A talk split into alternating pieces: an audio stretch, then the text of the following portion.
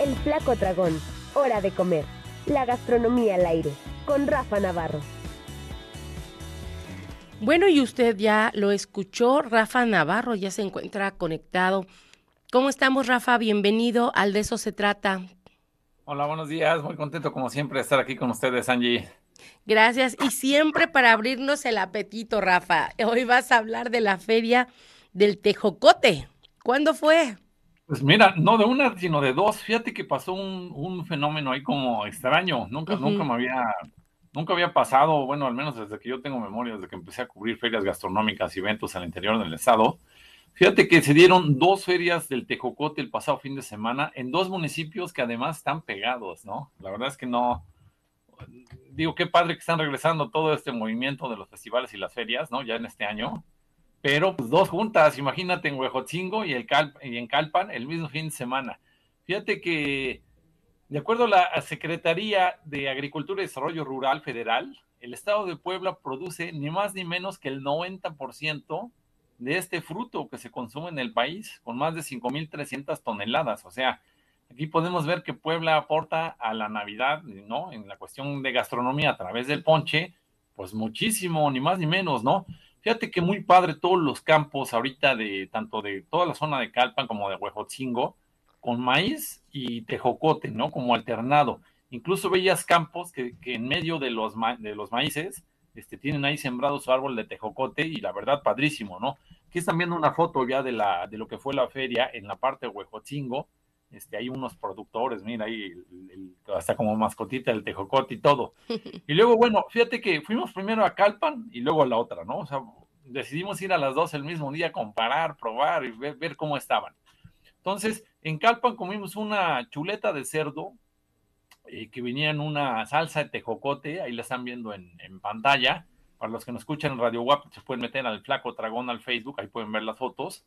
Y bueno, y tenía un arroz blanco. Eh, le pedimos nada más media para estar, pues ahora sí que entrándole a todo, ¿no? Si no, luego uno se llena el primer platillo y luego, y luego cómo le hago para poder. Y aparte, si eran dos, dos lugares, tenías que, que, cumplir en los dos y probar en los dos. Sí, no, había que reservar el estómago. Entonces, mira, aquí lo interesante es el arroz, luego se le pone verduras, ¿no? El arrocito blanco.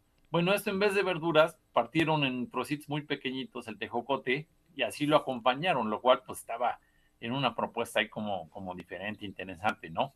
Y luego, bueno, lo acompañaban con pan rebanado, fíjate, una agüita de 10 pesos ahí de tejocote también pues, sabrosa, ¿no? ¿no? No podía faltar en la ocasión. Luego, bueno, con otra cocinera de ahí de Calpan se pusieron ahí en la zona del Zócalo, haz de cuenta, ¿no? Donde, donde también hacen la feria del chile en nogada, por ejemplo. Esa mucho más grande, esta, la verdad, más pequeña, pero muy bien organizada. Luego, fíjate, una quesadilla de tinga de tejocote con chipotle con otra de las cocineras tradicionales, ¿no? Entonces, eh, mira, el sabor normal, o sea, también no te voy a decir qué bruto, para ser honesto, pero me encantó que en Calpan las cocineras tradicionales siempre tienen una, una imaginación y van más allá en el tema de la gastronomía, ¿no? Fíjate, ¿a quién se le hubiera y supongo que es un sabor como dulce. Sí, más, más dulce son, claro. Por supuesto, es más como como que también es la combinación entre los salados y los dulces que de repente pues pues puede ser interesante, ¿no? Fíjate que esta feria ya llevaba mucho tiempo, esta feria llevaba 14 años y se paró con la pandemia. Afortunadamente ya la recuperaron, hicieron la edición número 15, ¿no? Entonces es, es, una propuesta ahí que también Calpan ya tiene mucho. Calpan, recordemos, además tiene la del chile en nogada, la del pulque, la del mole. O sea, es un destino ya bien importante en cuestión gastronómica en el estado, ¿no? Y luego, bueno, tenían una zona de, también vendían como productos para llevar, eh, encontramos una mermelada y una pulpa. La mermelada, fíjate, pues pequeñona, estaba en 35 pesos de una marca que se llama Iztayali, que quiere decir montaña alegre. Esta, fíjate, la elaboran mujeres de una comunidad de ahí de Calpan, eh, que se llama San José Pueblo Nuevo, ahí viven 650 personas, ¿no? Pero está padre que, mira, ya, ya el, cómo lograron ya el envasado, todo está bonito, su, su presentación y eso también. Sí, pues, con todo y etiqueta, ¿no? Ya. Sí, ya este lista para venderle en un supermercado y donde, quieras, ¿eh? Entonces, y luego, bueno, la pulpa, había unas pulpas que vendían así chiquitas de cinco pesos, tipo tamarindo, pero le digo, pero no se puede llamar tamarindo porque pues no es de tamarindo, es de tejocote, ¿no? Entonces, un poco, todavía hasta la fecha sigo así como cómo se debiera llamar el nombre, ¿no? Porque ya uno está acostumbrado a decirles tamarindos. ¿no? Esta es una pulpa. Y, no ¿Y es enchilada porque se ve de otro color. Mira, tantito enchilada, pero no alcanza a ser así muy picosa y no sabes qué buena, este Angie, buenísima, buenísima. Ojalá que estos cuates este, puedan crecer y el día de mañana se pueda encontrar este, estas pulpas en, más lugares, ¿no? Porque la verdad, riquísima. Y luego, bueno, en la parte de Huejotzingo, en una comunidad que se llama Santa María Texcac, ahí se llevó a cabo la primera feria del Tejocote. Esto también está padre, que entre municipios van viendo como que los modelos de que ya unos hacen su feria, su festival, y dicen, ah, pues aquí también sopa el viento, y ya más o menos vimos cómo le hacen ellos para organizar, y se van como contagiando en los municipios, ¿no? Que están en las laderas del Popocatépetl y el Iztaccíhuatl, y eso la verdad está padrísimo, ¿no? Porque viene a, robustecer como el tema de la gastronomía poblana, pero desde otro punto de vista, ¿no? Bueno, ahí nos comimos una, en, la feria del Tejocote, nos comimos una, una semita de carnitas eh, con una salsa verde así buenísima, ¿no? Y las carnitas, bueno, decir que tiene una tradición importante en Huejotzingo, al grado de que ahí pues, hacen una feria de carnitas, ¿no? Esa sucedió hace como tres, cuatro meses, si no mal recuerdo. La hacen en la parte del centro. Esta está más alejadito del centro, o sea, como que te va subiendo más a la montaña, pero lo hicieron así como en un jardín con un enlonado y tenía una vista como muy bonita al paisaje. Desde a lo lejos se veía como Puebla, ¿no? La zona de, de Atliscayo, Tlaquelópolis, todo eso. Y la verdad, pues estaba, estaba bonito el entorno en el que lo hicieron. Y bueno, fíjate, ahí lo acompañamos con una bebida de néctar de tejocote que se ve ahí también en la imagen, envasado en vidrio. Estaba, estaba muy sabrosa, 25 pesos, pero la verdad valía mucho la pena porque era pura pulpa de tejocote, ¿no? La marca se llama Texfruit, es ahí local, obviamente. Y bueno, está acompañada por el programa Orgullo Puebla del gobierno del estado, que este es, apoyan a los pequeños productores en aspectos para eh, poder desarrollar su marca, crear pues, un logotipo, promover su marca, encontrar nuevos mercados. Y la verdad está padre que, que pues de manera inesperada te vas encontrando esos productos, ¿no? Que uno desea lo mejor porque tienen para competir de tú a tú en donde sea, ¿no? Digo, antes pues solo los refrescos de Zacatlán son los que se llegan a conocer fuera del estado. Esperemos que este tipo de productos también poco a poco pues vayan haciendo su camino, ¿no? Y luego, bueno, para llevar ahí, llevamos un ate de tejocote, ¿no? Así cuadradito en, en barra, pero ahí lo interesante, allí es que no sabes la cantidad de postres que me encontré en torno al tejocote. O sea, mira, había pastel de chocolate con tejocote. Había unos tipos así como pastelitos, como pingüinos, digamos, con crema pastelera y tejocote. Pay de queso también. Todo, todo lo que les voy a decir es con tejocote. Gelatinas también le mezclaban. Tartaletas. Había unas donas así bien grandes y todo en el centro, digamos, tenía como un relleno, como, como una especie de puré de tejocote, ¿no? Y luego también vendían pues conservas, licores, mermeladas, arbolitos de tejocote, padrísimo. Algo importante de esta feria, aunque es su primera edición, bueno, empezaron con algo diferente. Y esto es, eh, tú pagabas 20 pesos y te ibas de esa parte de la feria a uno de los huertos demostrativos, te, iba jalando un, un, este, tractor al carrito llegabas al campo, ya te daban toda la explicación del proceso en el campo, el tejocote, te tomabas tus fotos, este, cosechabas tus propios tejocotes, y la verdad eso pues estuvo padrísimo, ¿no? Porque el tema de las experiencias, pues es algo que no se olvida, ¿no? Y las dos ferias, pues muy familiares, ¿no? Como, es eh, Calpan y esta también, pues la verdad, eh, estuvo padrísimo, y ahorita vienen los fríos, viene el ponchecito, el tejocote, este, y cómo se agradece en, esta, en estas temporadas, ¿no? Y pues Aparte el tejocote es el que le da el sabor al ponche, ¿no? es, el, es el producto Es el básico. Digo siempre, pues, que las pasitas, que la caña, que lo que quieras, pero el, mero, mero, el alma, pues es el tejocote, ¿no? Claro. Y, pues, eh, ahí estuvo esta cuestión como inédita, Angie. Dos ferias dedicadas al mismo producto, al tejocote, en dos municipios pegaditos, ¿no? La verdad es que eso no, no había pasado, pero pues estuvo, estuvo muy bueno oye, oye, Rafa, y todos estos productos de los que nos estás hablando, que de alguna manera te muestran que son de del lugar solamente, eh, ¿ya se están vendiendo en otro lado o solamente los podemos encontrar allá? Mira, en el caso, por ejemplo, de los que están metidos con Orgullo Puebla, ¿no? Que es esta marca del gobierno del estado, estos los encuentras en las ferias gastronómicas. Incluso en la feria de Puebla, fíjate que sí hubo una presencia importante en municipios. Y luego estos de Orgullo Puebla, a través de la Secretaría de Desarrollo Rural, o de la Secretaría de Economía los van impulsando en los eventos, ¿no? Por ejemplo, en la Feria del Mezcal, la Feria del Café, que fueron en el centro de convenciones, siempre ponen una parte para los productores y, y, te venden de todo, ¿no? Yo he llegado a comprar desde una sopa instantánea, de cuenta, ¿no? Una sopa poblana, pero viene deshidratado. Entonces tú ya llegas a, a tu casa, ya nomás le, le, metes agua y alguna cosita y rápidamente pues tienes una, una, una sopa, ¿no? Y, hay productores de todo. Y tengo entendido también estaban vendiendo ya en línea con Mercado Libre, o sea, como que tú te metías al catálogo y eso estaba muy padre porque con eso pues, cualquiera persona de, de, todo México o incluso del extranjero pues te podía estar comprando los productos, eso está muy padre. Y que y esta pandemia de alguna manera también favoreció mucho con la venta en línea, ¿no? Y en este caso para, para estos este, productores que de alguna manera se convierten ya en unas microempresas, pues es muy favorable. Sí, y además, ¿sabes qué, Angie? Es, es muy importante apoyarlos, o sea, consumirles. Uh -huh. Digo, está padre que vamos al supermercado grandote y siempre compramos la misma marca. No, cuando se encuentren esto, pues apóyenlo. Es como ir a los mercados y ahí encuentras cosas que directamente vienen del campo y hay que estarlas probando, consumiendo.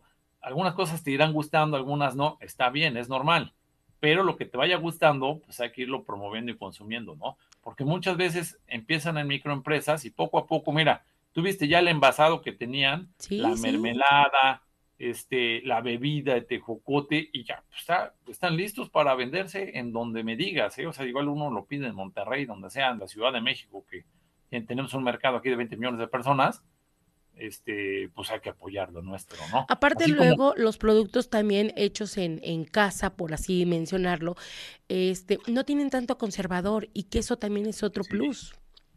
Sí, eh, totalmente, este Angie. Tú ves normalmente vas a un súper y luego los, los, los periodos de tiempo que le ponen de conservadores, ¿no? A lo mejor tú estás hablando ya tú lo ves, agosto del 2023, dices, no manches, falta un chorro, pero pues así traerán de, de químicos, ¿no? Que, sí. que, que, duran tanto.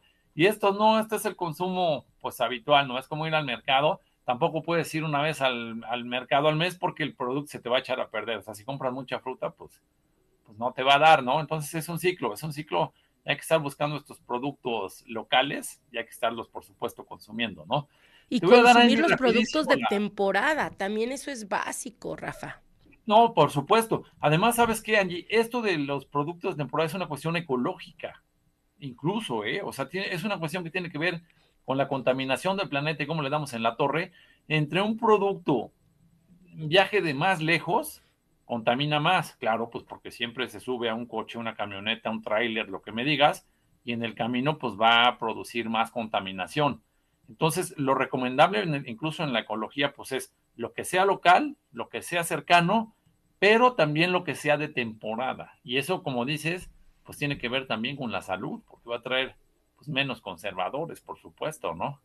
Entonces, pues hay que ir haciendo nuestro calendario allí a lo largo del año y a nivel de, consumo en las casas, pues ir ahí consumiendo los productos y también pues en los restaurantes, en las fondas, en los mercados, pues vamos pudiendo disfrutar de esta gastronomía, también para que no nos aburramos, siempre el paladar pues, te va ofreciendo estas temporadas y estos nuevos productos, que eso es sensacional en la comida poblana y en la comida mexicana también, por supuesto, ¿no?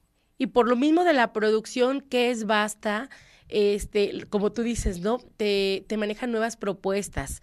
Entonces, pues siempre hay que atreverse, ya tú decidirás si te gusta, si no te gusta, y ya si, si repetimos o no, pero bueno, a final de cuentas, ya le diste algo nuevo al paladar. Sí, por supuesto. Y, y sabes qué? que además en, en, Puebla, en las casas, hay, hay gente que cocina de maravilla, ¿no? Sí. Digo, muchas señoras, muchas abuelitas y también muchos hombres, ¿por qué, ¿por qué no decirlo? Que también se han metido duro a la cocina, pues cocinan de maravilla. Entonces, con estos productos locales, pues tú te puedes dar una idea, por ejemplo, en las ferias, y, y que te vienen ideas, ¿no? Dice, ah, pues el pay de este, la tartaleta, ah, pues voy a comprar en el mercado este juguete, voy a inventarme esto, el otro los que tienen el don de la cocina, claro, tampoco es tan fácil, ¿no? Pero los que tienen el don, pues aprovechar y, y, estar consumiendo lo local y crear nuevas cosas, ¿por qué no? Bueno, eso fue el fin de semana pasado, Rafa. ¿Tenemos próximamente algunas otras ferias? Sí, mira, ahí va, ahí va la, la cartelera para este uh -huh. fin de semana. Está anunciada en Tetela de Ocampo, que es pueblo mágico, ahí pasando Chignahuapan. Está anunciada la feria del taco para el día domingo. Fíjate que este municipio ha ido ahí metiéndose en el tema de, la gastronomía han estado haciendo concursos, poco a poco han estado haciendo como más cosas, ¿no? Luego, eh, no es solamente gastronómico estas dos cosas, pero valen mucho la pena, ¿no? Son lugares donde se van a divertir, la van a pasar muy bien y además pueden comer algo rico, que es el Festival Vaniloquio de viernes a domingo, del 25 al 27 de noviembre en San Pedro Cholula. Fíjate, Angie, el sábado a las 8 de la noche va a estar el concierto de campanas. Eh, participan 42 templos, para quien nunca ha tenido oportunidad de, de ir a escuchar, es padrísimo, ¿no? Y ya estando ahí en Cholula, pues qué mejor que aventarse un buen molote ahí en la noche. Y luego va a estar también el Festival Internacional del Globo Mágico del 25 al 27 de noviembre en la Universidad Interamericana en Lomas de Angelópolis. Pero van a tener también una zona de gastronomía y una zona artesanal. Entonces es muy padre, ahí puedes ir a ver qué te encuentras en la nochecita y a comer, este, bueno, a cenar más bien, y en lo que estás viendo ahí los globos, ya los más, los más aventurados, pues se pueden ahí subir a los globos. Hay, hay vuelos de globo libre, digamos, y eh, otros que son como anclados, ¿no? Pero pues se la pueden pasar muy bien el fin de semana en estas actividades allí. Oye, pues tenemos eh, ahora sí que tres interesantes actividades, imagínate. Deleitas el oído con el Festival de Campanas, que nos acabas de decir. Después te vas y te tomas uno, te echas unos taquitos en la, en la Feria del Taco. Y para cerrar, te subes al globo mágico. O sea, ¿qué te parece el tour? Pues buenísimo, digo, siempre hay opciones en Puebla, ¿eh? La gente que dice, no, que luego está aburrido y no sé qué, o nomás se la pasan ahí viendo la tele todo el día. No, no, sálganse de su casa, váyanse a consumir, vayan a ver qué se encuentran rico de comer y a pasear bonito. Ahí en, claro. en estos festivales.